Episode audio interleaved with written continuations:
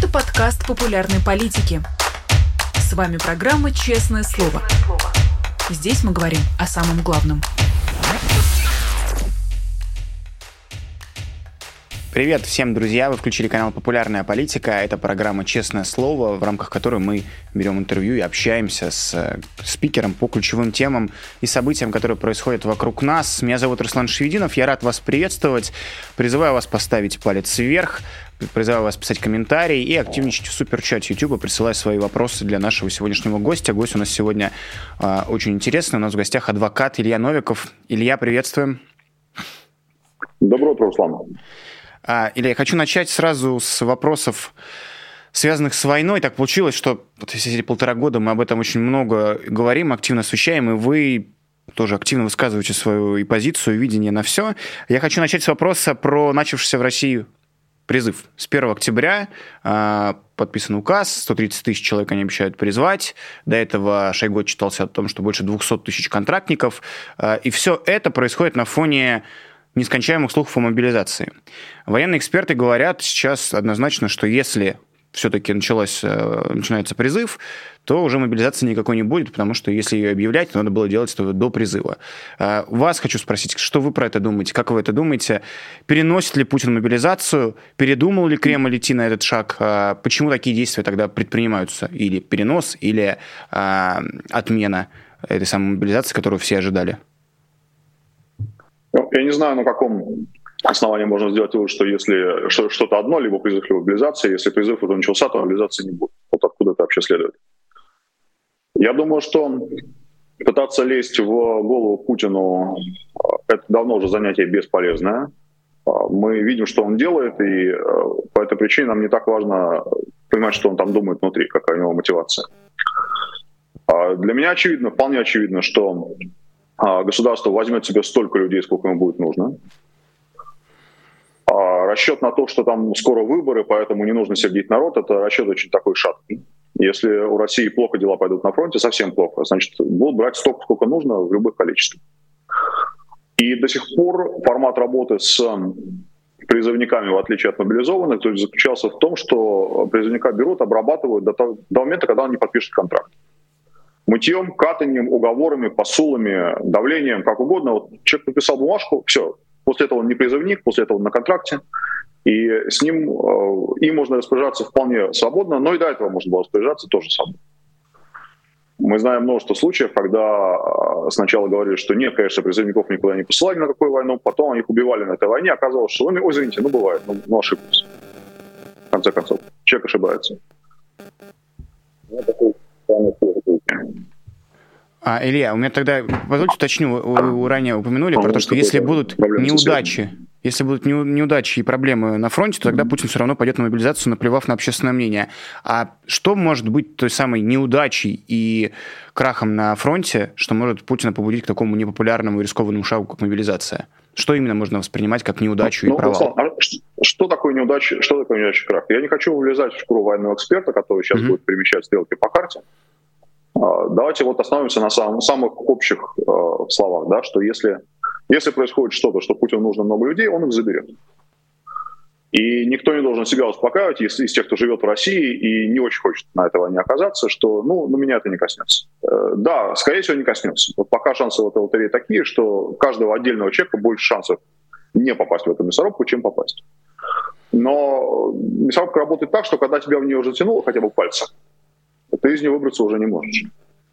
Всякие твои рассуждения про права, всякие твои попытки представить справки, что ты не такой, у тебя какие-то льготы и отсрочки, вот когда ты уже попал в эту систему, э, это уже не сработает. Поэтому лотерея с э, не самыми гибельными шансами, но если уж ты в нее попал, то, то уже все, уже на пути нет. Поэтому рассуждать нужно вот в, этой, в этих категориях, а не в том, mm-hmm. больше или меньше становится шанс вот твой, каждого отдельно взятого человека туда попасть. Он Хотел пока спросить. не очень велик, да, но, но ставки очень высокие. Про настроение в обществе относительно всей этой ситуации хочу вас спросить. 30 э, числа, буквально на, на этих выходных, на Красную площадь, свезли кучу бюджетников, студентов, кто-то добровольно приходил, огромные-огромные концерты, шаманы, прочие артисты выступали под буквой Z, под э, триколором. Э, но особенность этого мероприятия, этом, это было приурочено к годовщине аннексии территории четырех областей Украины э, и присоединению их формальному к составу России. И удивительная черта, отличающая от других таких шабашей, заключалась в том, что Путин не пришел на это мероприятие, хотя люди активно это разгоняли, и федеральный канал это не транслировали. Я в связи с этим хочу вас спросить, а можно ли это объяснить тем, что не вызывает какого-то широкого этого резонанса и поддержки, а, или, может быть, это какие-то а, факторы, связанные с тем, что сейчас э, не очень хочется им педалировать тему войны, потому что нет военных успехов, которые нужно постоянно подсвечивать. Почему они сейчас не так сильно а, и вообще сбавляют градус со всей этой Z-риторикой? На днях, может быть, слышали, еще и Дугин сказал, что давайте перестанем букву Z везде вешать, народ из нее не идет умирать. То есть она, очевидно, как символ не сработала, давайте менять. Один из идеологов э, как это сказать-то, всей шизы, которая происходит, э, философ Дугин тоже говорит, что Z не надо. И в связи с концертом и с остальным, как вам кажется, э, действительно ли проиграла ли эта пропагандистская ставка, ее будут менять, или в связи с чем это все происходит? А, Руслан, понимаете, философ Дугин это старый безумный дед, это просто медицинский безумный, клинический. Что не делает его ничуть не менее ответственным за, за то, что он э, говорил и, и как он помогал эту войну начать и вести. Ну и Путин тоже старый безумный дед. И э, заниматься вот этим анализом на уровне того, а что на самом деле думают старые безумные деды, что у них там в той голове происходит, ну, опять же, по-моему, бесполезное занятие. Э, для нас эта ситуацию не меняет, война продолжается. А считает ли э, Путин или кто-то в его вот этой вот команде аналитиков, что лучше как-то придержать военную риторику, или не считает? Или у них там что-то, какие-то другие у них там проблемы, почему он не был на этом камлане? Ну и богу, это правда не важно. Война продолжается. Никто российские войска из э, Украины не выводил. Никто не давал э, никаких причин нам с вами считать, что э, как-то они будут сбавлять темп или они будут сдавать назад. Этого не происходит. А уж будут ли они там букву Z вешать больше или меньше, будут они раскрашивать ее в разные цвета, или там они придумают вместо буквы Z букву Y, ну, ну и бога, но это вообще, вообще ни о чем. Нам, конечно, хочется, я понимаю, что людям в войну хочется искать какие-то утешительные а, значения у чего угодно. Там Кадыров э, опух, да, ну хорошо, наверное, умрет. Ой, не умер, да, ну давайте поищем какой-нибудь другой шанс. Там вот Путин не появился, может быть, Путин, у Путина что-нибудь не так. А, это все самоутешение. А, реальность, э, реальность на фронте, реальность в воздушных тревогах и в прилетах ракет по Украине, теперь уже в прилетах ракет и дронов по России. А путинские концерты и э, развешивание букв Z это, это, это виньетка, да, это не, не, не настоящее. Поэтому нельзя судить сколько-нибудь.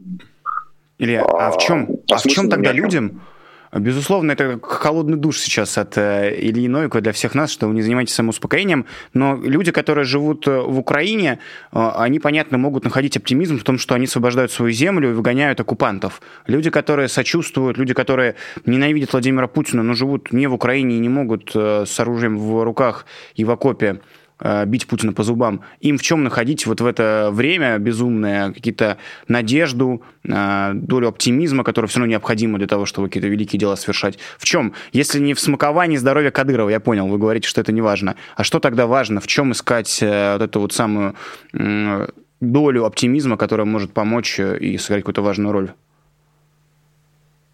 Ну, от человека зависит.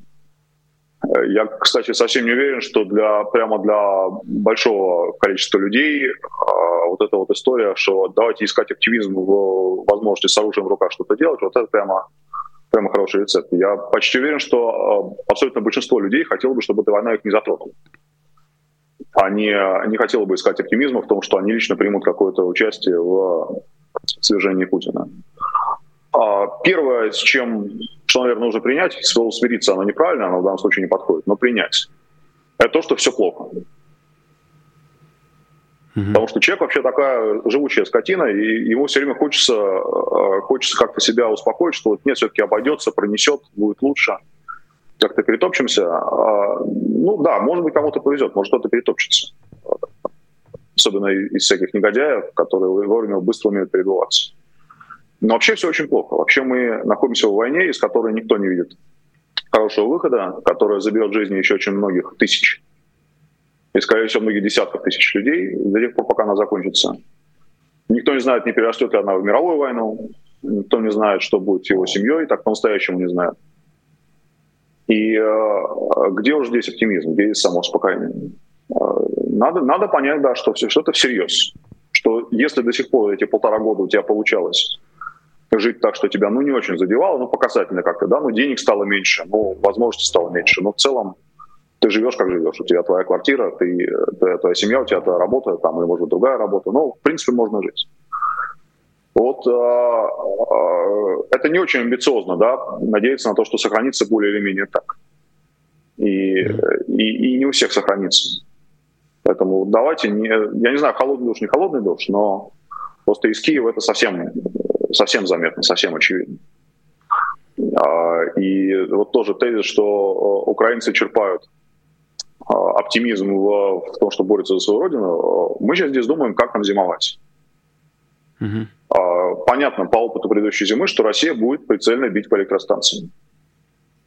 А, понятно, что какое бы ни было ПВО, но все равно будут блокауты, и вопрос только в том, насколько они будут такими масштабными. Да? Будет ли это отключение света на несколько часов в день по графику, или это будут э, целые сутки подряд, несколько суток подряд, там, да, может быть, недели подряд без нормального света и тепла. Это только в тылу, да, мы сейчас не говорим про ход. Это, это вот то, о чем может думать человек, которого эта война лично пока не зацепила. А зацепила она очень многих, вы понимаете. Да, а мало сейчас есть э, таких людей, у которых кто-то из близких не воевал бы, а может быть уже не погиб бы на этой войне. А, поэтому э, не могу вам сказать ничего такого, чтобы э, помогало массово людям с оптимизмом и с надеждой смотреть в будущее. Да, когда-то это закончится. И, наверное, в большинстве сценариев большинство из нас с вами доживет до, до этого конца. Да, так что вы можете, наверное, если человек не, не хочет ничего другого для себя, да, то он, наверное, может просто скатить пальцы и надеяться, что вот, вот он попадет в то число, которое, то большинство, скорее всего, которое, которое доживет. Как будет жить потом, это тоже довольно грустный разговор, потому что думать, что как только война закончится, сразу мы вернемся в 21 год, или как бы в ковида 19 нет, не вернемся.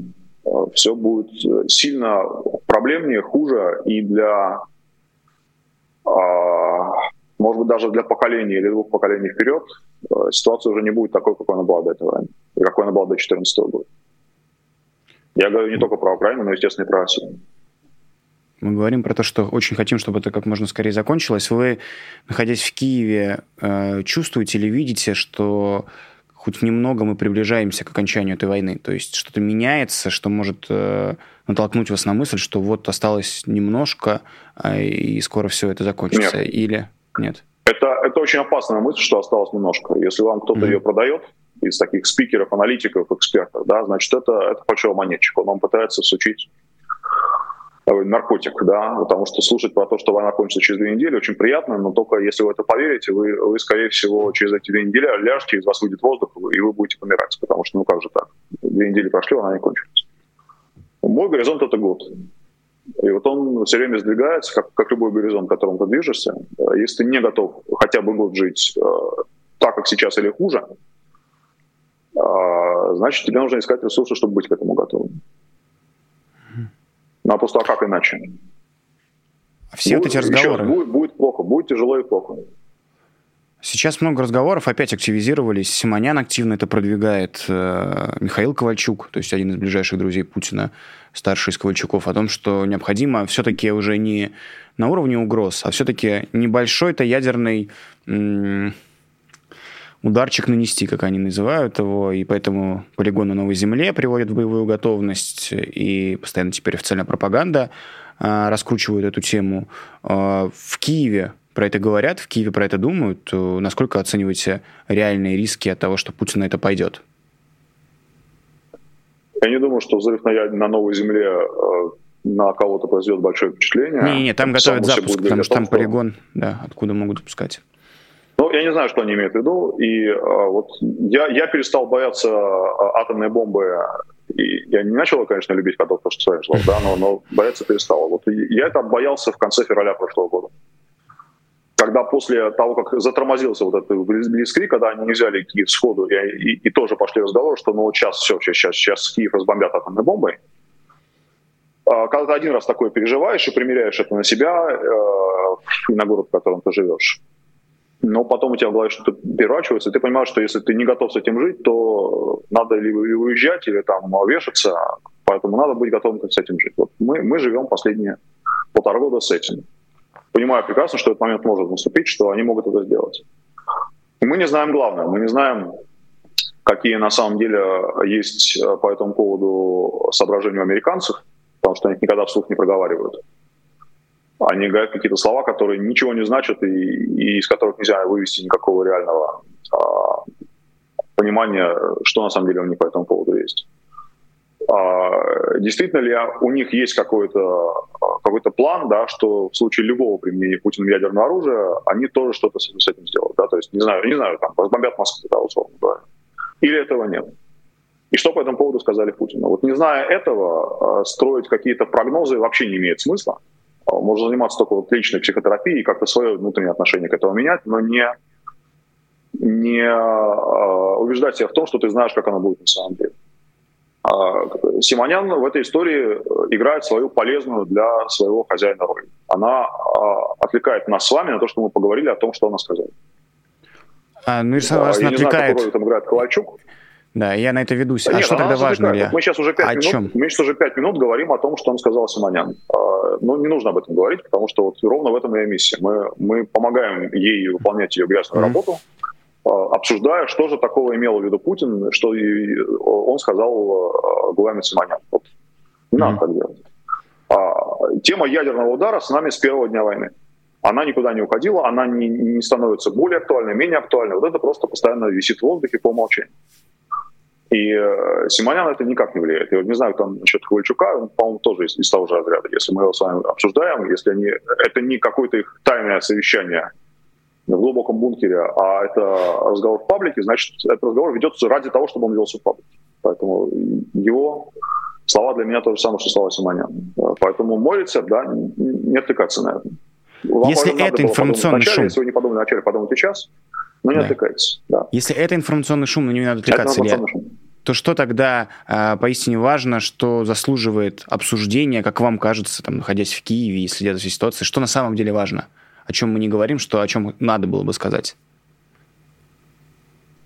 Важно для человека, для каждого отдельно взятого человека, какой у него план Б. Ну, во-первых, кому он помогает, и для людей, которые находятся в России, это, конечно, имеет другую цену, потому что если они будут пытаться, например, переводить деньги на оружие Украине, скорее всего, в какой-то момент их вычислят и посадят. Но есть, например, огромное количество украинских беженцев в России, которым нужна эта помощь, которым нужно помогать перебираться из э, тех мест, куда их забросил вот сразу после того, как они смогли выехать откуда-нибудь из Мариуполя, из э, оккупированной Херсонской области, которым надо как-то добраться назад домой. А добраться назад домой они могут только через, через Европу, и то не все там пожилые люди, там дети. Вот если у вас настолько э, болит душа и вы хотите что-то сделать, ну, помогайте им, в конце концов. Эти люди, в общем, нуждаются в помощи, и помощи у них не так, чтобы очень много. А вторая тема, о которой нужно думать, э, если вы верите что вы доживете до конца этой войны, ну, наверное, все верят, да, все на это надеются. А думайте о том, как будет выглядеть мир, в котором вы будете жить дальше. Будет ли в этом мире Россия, например, как единое целое государство? Мне об этом приходится говорить в последнее время, ну, чуть ли не, в каждом разговоре с, с вашим братом-журналистом. Но просто если об этом не говорить, то э, события, которые последуют после войны, могут оказаться совсем сюрпризом. Да? Если все-таки, если ваша аудитория смотрит этот эфир наш, и, значит, она как-то задумывается о том, что будет дальше, ну вот покатайте на языке эту мысль, что будет в том случае, если Россия развалится. Насколько это будет плохо или, или наоборот хорошо, я считаю, что хорошо. Я считаю, что главной опасностью после того, как эта война закончится, и, и, и Путин, я не знаю, что с ним будет, мы его повесим, или мы его посадим, или он сам умрет, или его свои убьют. Но главной опасностью после этого будет, будут те семена, те зубы дракона, которые э, он успел посадить, э, те дети, которые выросли в школах, слушая про, про эту войну, какая она прекрасная, какая Россия замечательная, что она так хорошо воюет и всех захватывает. И эти дети да даже не дети, да, там вполне 30-летние солдаты, которые с этой войны вернулись и поняли, что никому они больше не нужны, и что Родина их, как обычно водится, кинула, им тоже будет хотеться вернуть то замечательное положение вещей, когда им платили много денег, и не нужно было ни о чем думать, а можно было только, только воевать или там а, вот, вот жить в этом во всем, да. То есть, на самом деле, после войны в России будет огромное количество людей, которым, которым захочется повторить. И вот это можем повторить, которое все нулевые и десятые годы было э, на уровне «повяжи себе на антенну машины ленточку и, и гордись». Вот это можем повторить, может нам вернуться через несколько лет. Э, вполне реально. Это, что нужно сделать такого с российским обществом, с российским с, с людьми, которые его составляют, чтобы, э, чтобы этого не могло повториться. Есть разные рецепты, да, можно с людьми говорить, можно их убеждать, можно им э, показывать, э, насколько ложным было то, что им говорили до этого, но это все не очень надежно. Вы можете mm-hmm. не преуспеть. Если вы пытаетесь это делать, я, естественно, желаю вам большого успеха. Вообще говорить правду и убеждать людей в том, что свет это хорошо, а тьма это плохо, это всегда полезно. Но, но у вас может не получиться. Может оказаться, что люди, которые будут говорить, нет, это вот все Путин, он, конечно, а, этот Путин, он, он на всех кинул, да, он на всех подвел. А вот если был Пригожин, такой крутой дядька, молодец, вот потом он, конечно, показал этим поклад индосам, европейцам. А у этих людей может получиться более эффективно, чем у вас. И тогда будет мега важным вопросом вопрос о том, насколько большой э, будет та страна, в которой будет жить это общество. Будет это все еще 100 плюс миллионная Россия, или это будет несколько улусов, или там каких-то э, кусков. Вообще, как, как, как проводить реконструкцию? Потому что если не проводить реконструкцию после этой войны, реконструкцию, то, что было после гражданской войны в США, когда а, там же не ушли просто северяне из юга и сказали, ну все, теперь у нас демократия, уже решайте сами. Так, так случилось в какой-то момент. Такая реконструкция не была доведена до конца. И э, южане проголосовали обратно за то, чтобы значит, там э, вернуть состояние, ну, практически идентичное тому, которое было до отмены рабства. Но э, если не проводить реконструкцию, если с российским обществом не работать, то в большой стране будет, ну, примерно то же самое. Да? То есть не обязательно, что будет, но есть большой шанс, что так случится. Поэтому э, я с неким большим оптимизмом смотрю на региональных бандитов. Это плохие люди. Это, это люди, прямо скажем, не, не думающие о том, как построить светлый новый мир. Но они вполне могут решить люди, э, ну не Кадыров лично, я думаю, что для Кадырова лично все это закончится, потому что он, он слишком глубоко в этом во всем завяз. Но какие-то то, что называется региональные элиты, хотя это не элита, это просто влиятельные люди у себя в каком-нибудь там, на каком-нибудь Урале, или на каком-нибудь Дальнем Востоке, или на какой-нибудь Сибири, которые захотят быть главными и не оглядываться на Москву. Вот их мотивация и методы, скорее всего, которыми эти люди будут действовать, они далеки от всего, что можно одобрить. Но если по итогам их усилий окажется, что э, нет больше такой страны, которая может угрожать миру ядерным оружием, нападать на соседей, воспитывать детей в риторике, что твой э, дедушка или прадедушка воевал с фашистами, поэтому сейчас ты должен пойти умереть за Путина, потому что вот он тебе показал пальцем на этих людей и сказал, что они фашисты. А, может быть, в итоге баланс сойдется в пользу человечества. Мне сейчас проще думать о балансе в пользу человечества, чем о балансе в пользу э, конкретной страны России. Потому что, извините, это не всем будет приятно слышать, что Россия — это часть страна, которая меня, моих соседей, моих друзей пытается убить. Убить напрямую, заморозить зимой, э, закидать ракетами, э, зашантажировать ядерным оружием. Ну, в общем, что-то с нами сделать. Поэтому я больше думаю о том, как, как бы прийти к такой ситуации, когда этого не будет, чем как бы сохранить... Э, я, я понимаю и ценю вас и ваши товарищи за то, что вы пытаетесь сделать прекрасную Россию в будущем. Но я вынужден считаться с тем, что у вас может не получиться. Э, да, вам, вам можно помогать, вам, вас можно поддерживать, но при всем при этом у вас может не получиться. Mm-hmm. И нам нужен какой-то план Б. Вот этим планом Б может оказаться а, ну, разделение России на более безопасное для окружающего мира, да, в общем-то, для самих людей, которые живут в этой стране, территории, потому что если вас могут послать в Сибирь из вашей Тулы, это одна ситуация, если вас не могут послать в Сибирь, потому что Сибирь другая страна, это для вас же другая ситуация. А что уж там по этому поводу с, с памятью о великом прошлом, ну, это как, наверное, можно пережить. Не Неприятно, не хочется... да, я понимаю, что в вашей аудитории это да. неприятно слышать. Но вы просили моего честного ответа, это мой честный ответ. За это и спасибо вам за вашу честную позицию. Я, я не хочу тут, чтобы устраивать какие-то дебаты и спор, просто ну, нет, нет же такого запроса снизу, а такие истории с распадом, как бы громко не звучало, они не могут нет, быть искусственно я созданы. Нет. Ну, то есть пока нет никаких предпосылок, они, поэтому это все... А, нет, не будет такого, что придут американцы и разделят Россию. Американцы, скажут, больше всего хотели бы, э, им проще всего иметь дело с, э, с одним куском. Они были, были против распада Советского Союза по этой причине. Да. Но когда это все уже началось и пошло, э, это не было снизу, естественно, да, и в Советском Союзе люди голосовали против того, чтобы взять Советский Союз. Но а, в, как нам показывает ровно опыт 91 года, важнее позиции американцев или европейцев, которых тогда еще не было единых европейцев.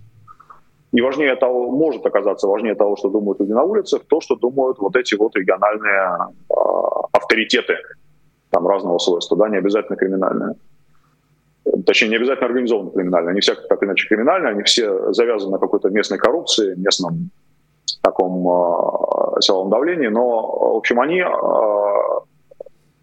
выращены Путиным во многом, но э, люди, которых Путин выращивал, и люди, которых Путин поднимал, просто в силу того, кто такой Путин и как он видел мир, это люди такого свойства, которые при возможности куда-то отползти, утащить за собой большой кусок России, этим, этой возможностью попытаются воспользоваться. Я там абсолютно уверен. И может оказаться менее важно, что об этом думает э, Вашингтон, что об этом думает рабочий Иванов на улице. Если эти региональные губернаторы в союзе с региональным чекистом, в союзе с региональным бизнесом захочет сказать, что вот у нас теперь независимая Сибирь.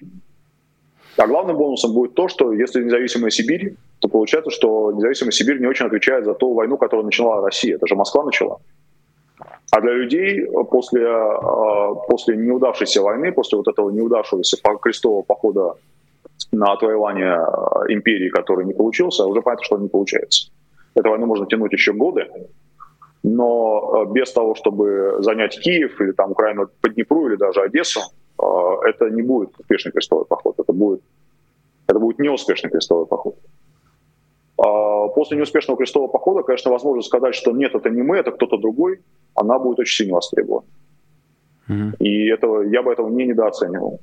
Потому что люди, э, людям важно сказать, что виноват не я, а кто-то другой.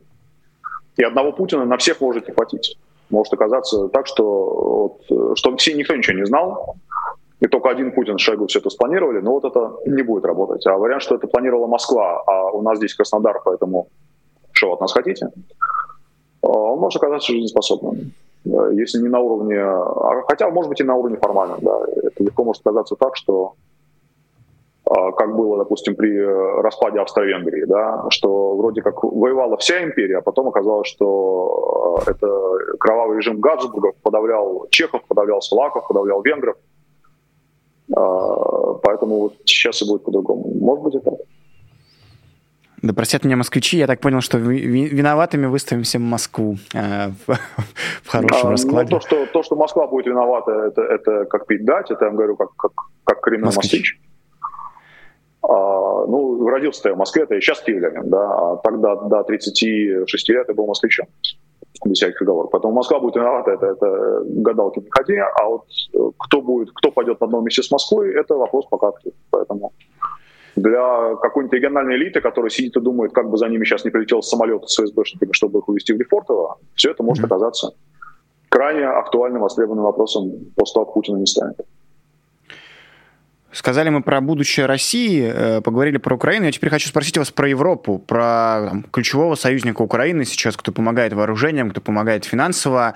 При этом Европа продолжает там, торговать с Россией, э, пропускать автомобили, которые везут какие-то товары российских олигархов и так далее.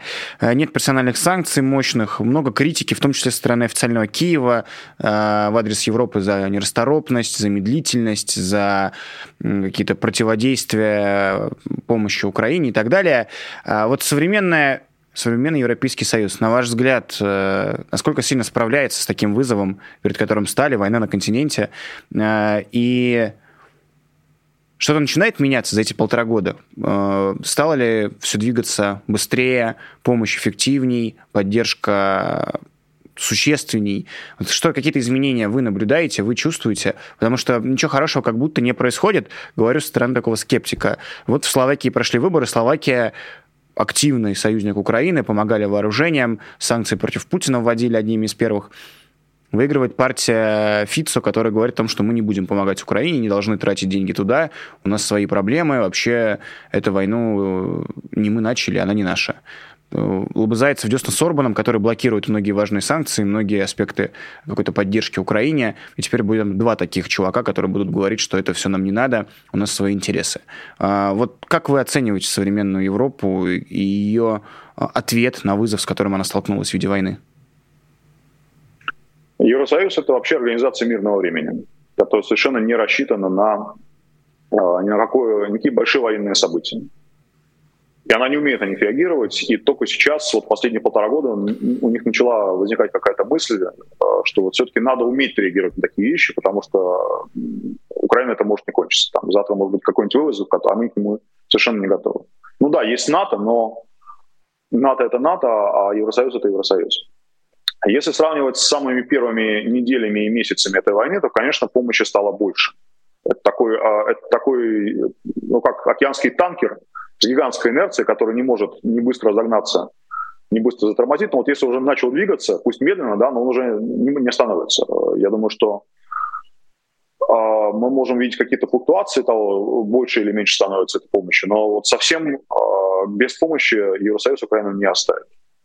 Что касается выборов в отдельных странах, э, да, это, это может играть свою роль. Я не думаю, что конкретно Словакия а, окажется чем-то таким, э, что будет важно для Украины. Словакия важна в том смысле, что э, это одна из попутных границ Украины. Словакия — это один из важных маршрутов из Украины на запад. Но вряд ли и позиция Словакии по каким-то общеевропейским вопросам будет настолько важна, чтобы вместе с Орбаном они вдвоем могли пере, перетянуть и пере, переналожить вето на какие-то вещи, которые Евросоюз считает для себя действительно принципиальными. Евросоюз пока что вот заявил такой коммитмент, да, то есть такой вот, а, как это сказать, э, положил на чашу весов, по сути, да, вот свое, свое влияние и вес. В пользу того, чтобы Украина выстояла и э, до конца этой войны дошла целой и э, могла быть частью Европы, а не э, превращенной в щебень окраины России. Поэтому с точки зрения того, будет поддержка, не будет, я уверен, что она будет. Я уверен, что она будет большой. Вот с точки зрения не торговать с Путиным, это, конечно, проблемная история, потому что э, Евросоюз все еще состоит из независимых стран, что хорошо. Потому что если бы это был отдельный большой Советский Союз, то, конечно, возможности коррумпировать его и э, тащить его за собой у любого диктатора э, типа Путина было бы гораздо больше но логика э, своей рубашки ближе к телу, она, конечно, включается в этом случае по полной. Потому что тот евро, который ты заработал сейчас, и, вот он лежит у тебя в кошельке сейчас, это важнее, чем 10 евро, которые там, может быть, Евросоюз, может быть, тебе в том числе, если ты там какая-то страна транзитная, которая обеспечивает транзитный трафик с Россией, э, придется потратить через год или через два года на последствия того, что это Путин, э, Путин это евро дал сегодня. Но ты, вот, ты его разработал сегодня, вот он лежит, звенит, шуршит, и э, это может оказаться важнее, оказывается важнее, чем э, проблема, которая э, продолжающаяся торговля с Россией вызовет, неизбежно вызовет спустя месяцы или годы. Ну, человек слаб, что мы хотим. Это всегда было так, и, наверное, еще долго будет так, поэтому ожидать чего-то другого ну, не приходится. Давить в эту сторону, говорить, что вы не справляетесь, да, вы, вот смотрите, в одной рукой Путину а, блокируете что-то, а другой рукой вы, вы с ним торгуете, ему помогаете эту блокировку обходить. Давайте так не будем делать, давайте все-таки вы в своих же собственных интересах, не ради Украины, а ради вас самих, ради ваших людей будете обеспечивать более плотную изоляцию России от возможности торговать с вами и с миром в целом. Да? Эту идею, конечно, нужно проводить, не нужно говорить, напоминать все время, надоедать с этим людям, которые хотели бы подумать о чем-то другом. А, да, это нужно делать, но это не, не дает моментального быстрого эффекта. Я думаю, что если кто-то думал, что а, вот можно там по щелчку пальцев заставить Европу отсечь все связи с Россией, перекопать дороги, заминировать фарватеры, чтобы просто ни одна муха не проскочила из России, то это, конечно, не будет. Какой-то трафик будет продолжаться, замаскированный под, под транзитные грузы, да, обозначенный как гуманитарный, и разными другими методами, обходящие то, что должно быть плотной стеной санкций. Это, это неизбежно, это с вами будет до конца этой войны. Просто вопрос еще про медлительность. Когда Америка вводит санкции, она ни с кем не советуется. У нее нет такой необходимости. Великобритания тоже. А ЕС, чтобы принял санкции, нужно 27 стран, которые скажут «да», поднимут руку. Часто случается, что какой-нибудь Орбан говорит «нет». Как был вот последний пример, когда через Орбана они просто спасли от санкций Березкина и еще двоих российских олигархов. То есть э, иметь одного своего среди 27 уже э, важно и работает, когда речь про коллегиальный орган. В этом плане, конечно, Европа, мне кажется, тоже устарела, и надо как-то это все видоизменить для того, чтобы, не знаю, персонально принимали каждое государство.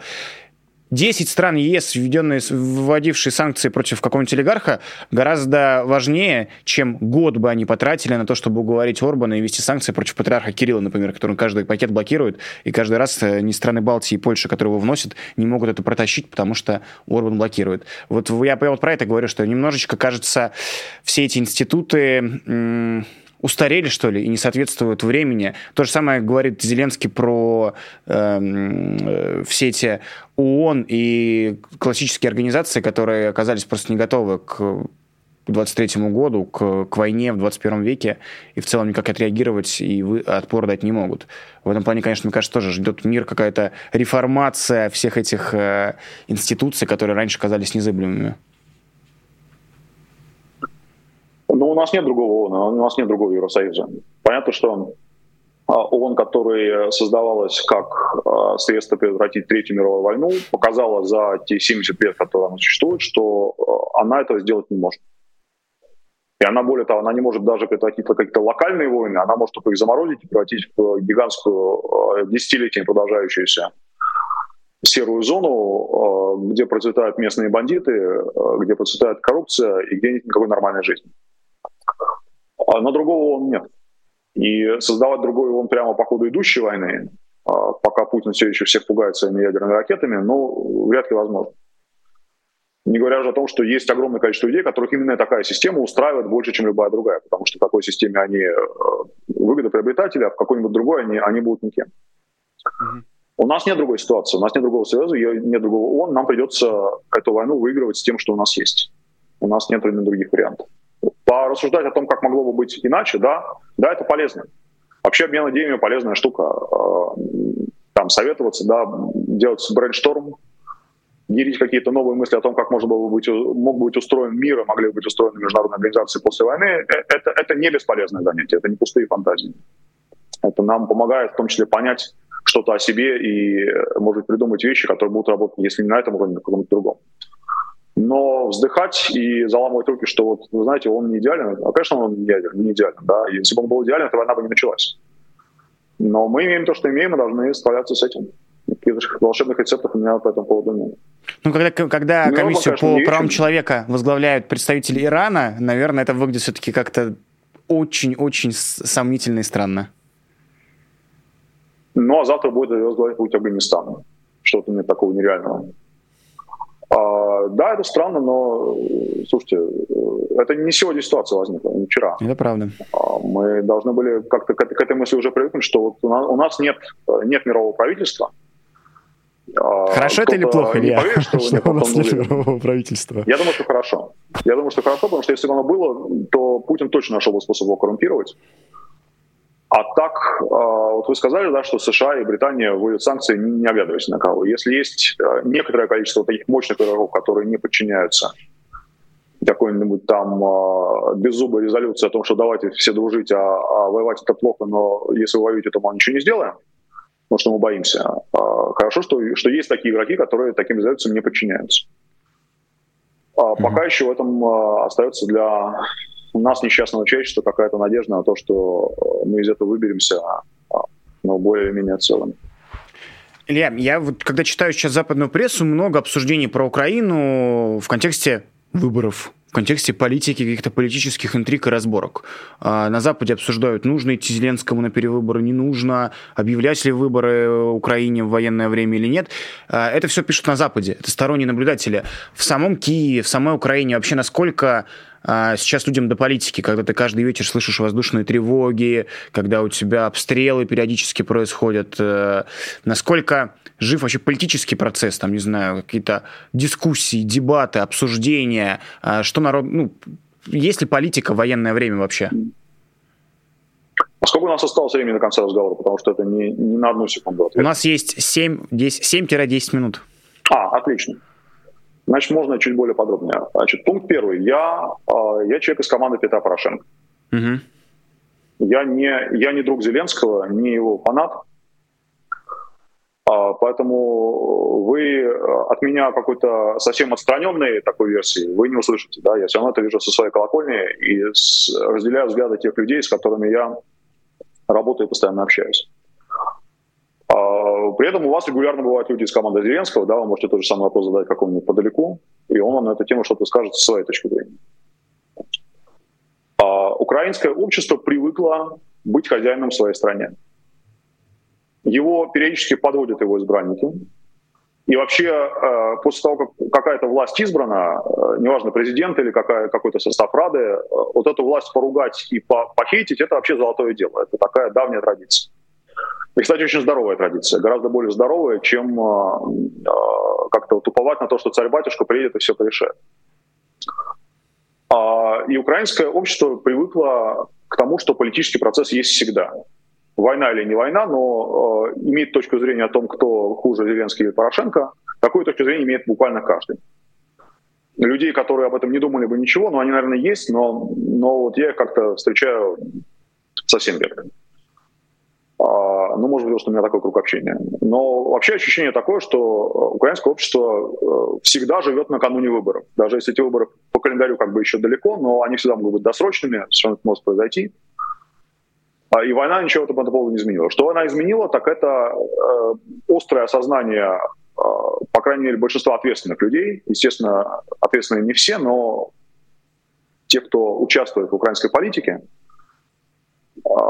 особенно если они участвуют не, не первый год и, и не первый свой не первую свою каденцию, а, они понимают, остро понимают, что э, единство, которого не, не могло быть, по определению не могло быть до войны, потому что власть это одна, оппозиция другое, а Путин нас к нему вынудил. А, то есть это вопрос не того, э, будешь завтра депутатом ты или я, это вопрос того, убьют нас обоих или не убьют нас обоих. Вот ситуация выглядит так, и ставки выглядят так. И это единство означает, что за э, те ошибки, ну, кто-то скажет, что объективные ошибки, да, кто-то скажет, что нет, это вот просто повод поговорить и критиковать, но, в общем, за те пункты повестки, за которые власть критиковалась бы обязательно до войны, она сейчас не подвергается ежедневной критике. Постоянно возникают какие-то новые поводы разговоров, там новости о коррупции в Минобороне, что на фоне войны воспринимается как абсолютно зло, конечно, да. Потому что одно дело, когда вы в мирное время что-то воруете или, там, по крайней мере, возникает подозрение, что вы что-то украли на строительстве какой-нибудь дороги. И совсем другое дело, когда в военное время, когда люди собирают по, по гривне, по копейке, собирают на какие-то необходимые штуки типа, типа дронов, э, приходит новость о том, что по завышенным ценам покупается элементарное продовольствие в Министерстве обороны. Что с этим делать и куда деньги ушли? Но, по крайней мере, администрация, Зеленский, правительство – получили такой неопределенно, на неопределенно долгое время зонтик от э, жесткой ежедневной критики за те ошибки, которые уже были сделаны в прошлом, которые уже нельзя изменить.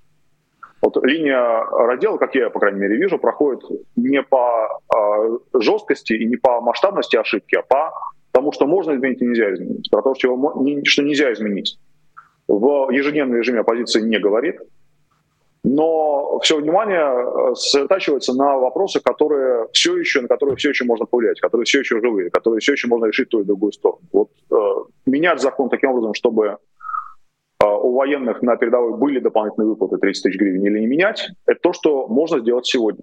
Это не безвозвратно потерянная возможность. Э, там какие-нибудь назначения кадровые, э, более или менее плохие, это не потерянная возможность, это можно обсуждать сейчас. Естественно, что вот такая дискуссия такого рода, она не может замереть.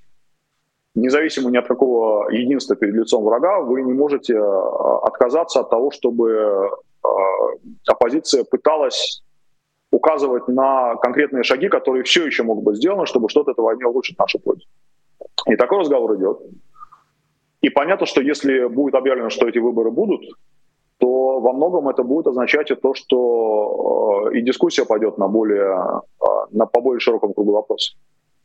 Угу. Пока этого не происходит, да, пока все понимают, что, конечно, лучше бы нам дотянуть до конца этой войны, не проводя этих выборов, потому что выборы неизбежно будут означать меньший уровень этого единства. Вы не можете провести выборы под лозунгом «давайте все сплотимся». Выборы — это всегда выборы из чего-то и чего-то, кого-то и кого.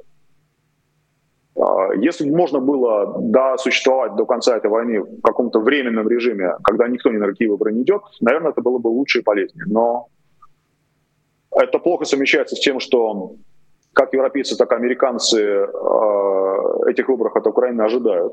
Ожидается, что они будут проведены в каком-то формате, потому что э, власть, с которой общаются американцы, должна иметь конкретный мандат. Президент или, э, или парламент с просроченным мандатом, которые продлевают срок своих полномочий на, на неопределенное будущее до конца войны, это всегда плохо. Это всегда а, ослабляет вашу позицию, если вы хотите договариваться с э, западной демократией. Поэтому вопрос совершенно непростой. Э, нет никакого очевидного ответа, что да, конечно, нужно проводить выборы завтра, или нет, нужно проводить выборы никогда, пока не кончится война.